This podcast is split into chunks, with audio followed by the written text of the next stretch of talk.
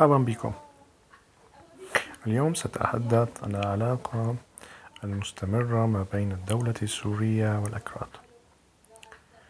خلال فترة الحرب على سوريا تقلب موقف الأكراد بين التحالف مع جبهة النصرة أحيانا وحربها أحيانا أخرى. لكن النقطة الأهم التي كانت تسيطر على الأكراد خلال كل تلك الفترة هي محاولة إيجاد سلطة أمر واقع في المناطق التي سيطروا عليها على الشريط الحدودي الممتد من عفرين غربا حتى الحسكة شرقا.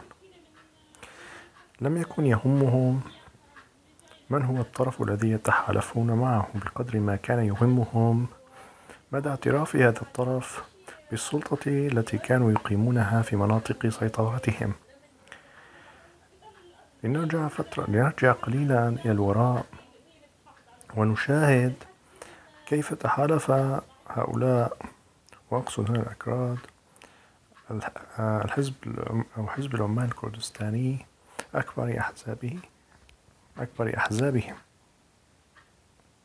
فقد آه، قام هذا الحزب بالتحالف بداية مع ما يسمى بالجيش الحر.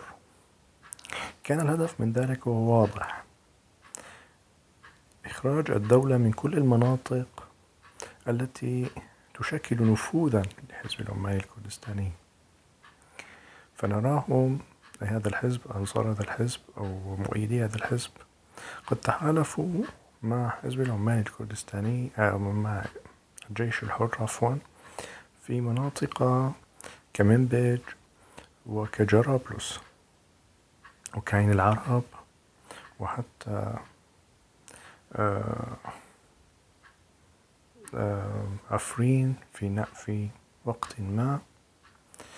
وقاموا بالتحالف مع هذا الحزب بإفراغ هذه المنطقة من كل مؤسسات الدولة بذريعة وجود ما يسمى بالجيش الحر. طبعا الجيش الحر كان في ذلك الوقت هو عبارة عن هيكل فارغ بدون أي مضمون وكان الأكراد يعرفون بذلك لكنهم وبحجة الجيش الحر ورغبة هذا الجيش بأن يكون هو قوة شرعية قام الأكراد التحالف معه وبتقديمه كواجهة كانوا ينفذون عبرها مخططات تفريغ تلك المنطقة من مؤسسات الدولة السورية. هم يعرفون أنفسهم أن تفريغ المنطقة من مؤسسات الدولة السورية سيعمل سيؤدي تلقائيا إلى عملية سيطرة كاملة من قبلهم على هذه المناطق. فما عرف بالجيش الحر تحديدا هو هيكل هم يعرفون أنه هيكل من دون أي مضمون. لذلك رأيناهم يتحمسون ويرفعون الصوت ويدعون التحالف مع الجيش الحر لإدارة مناطقهم. أو مناطقهم مناطق. مناطق التواجد الكردي والعربي. أدى كل ذلك عمليا إلى تفريغ تلك المناطق من الدولة. حتى المناطق التي لم يكن فيها ما يسمى بالجيش الحر استغل الأكراد الفرصة وقاموا بطرد مؤسسات الدولة منها كما حصل في بعفرين في الشهر الخامس من 2012 تقريبا تحت حجة أو تحت حجة وحيدة هي عملية تفادي الصدام مع وتجنب الصدام مع مكونات الجيش الحر الذي يرفض أو يقاتل الدولة السورية أعطوا مبرر ما هو المبرر؟ إن وجود الدولة السورية في تلك المنطقة أو في منطقة عفرين سيؤدي حكما لعملية ضغط عسكري من جانب ما يسمى الجيش الحر على هذه المناطق والهجوم على عفرين بالتالي سقوط ضحايا. فتحت ستار أو تحت شعار تجنيب المنطقة تجنيب منطقتهم. أي احتكاك مع هذه الفصائل؟ جرى بحرف كما قال يحاول تقليع الدولة السورية من عفرين تحديدا. طبعا في مناطق أخرى حصل نفس الشيء. في نهاية الشهر الخامس أو السادس من 2012 ظهر الجيش الحر كشيء وهمي وخرجت القوة الرئيسية التي كانت منذ البداية تختبئ خلف الجيش الحر نفسه وهي جبهة النصرة والقاعدة. فرأيناهم أيضا يتحالفون مع جبهة النصرة والقاعدة. ويقومون بحصار نبل والزهراء في فترة ما بالتشارك مع النصرة والقاعدة. الضربة الكبيرة التي حدثت طبعا قبل أن أتكلم عن ضربة طبعا العرب ومواجهة داعش سأقول أنهم هم استغلوا كل تلك الفترة لإقامة سلطة أمر واقع. سواء في عفرين في عين العرب في الجزيرة إلى في الجزيرة أيضا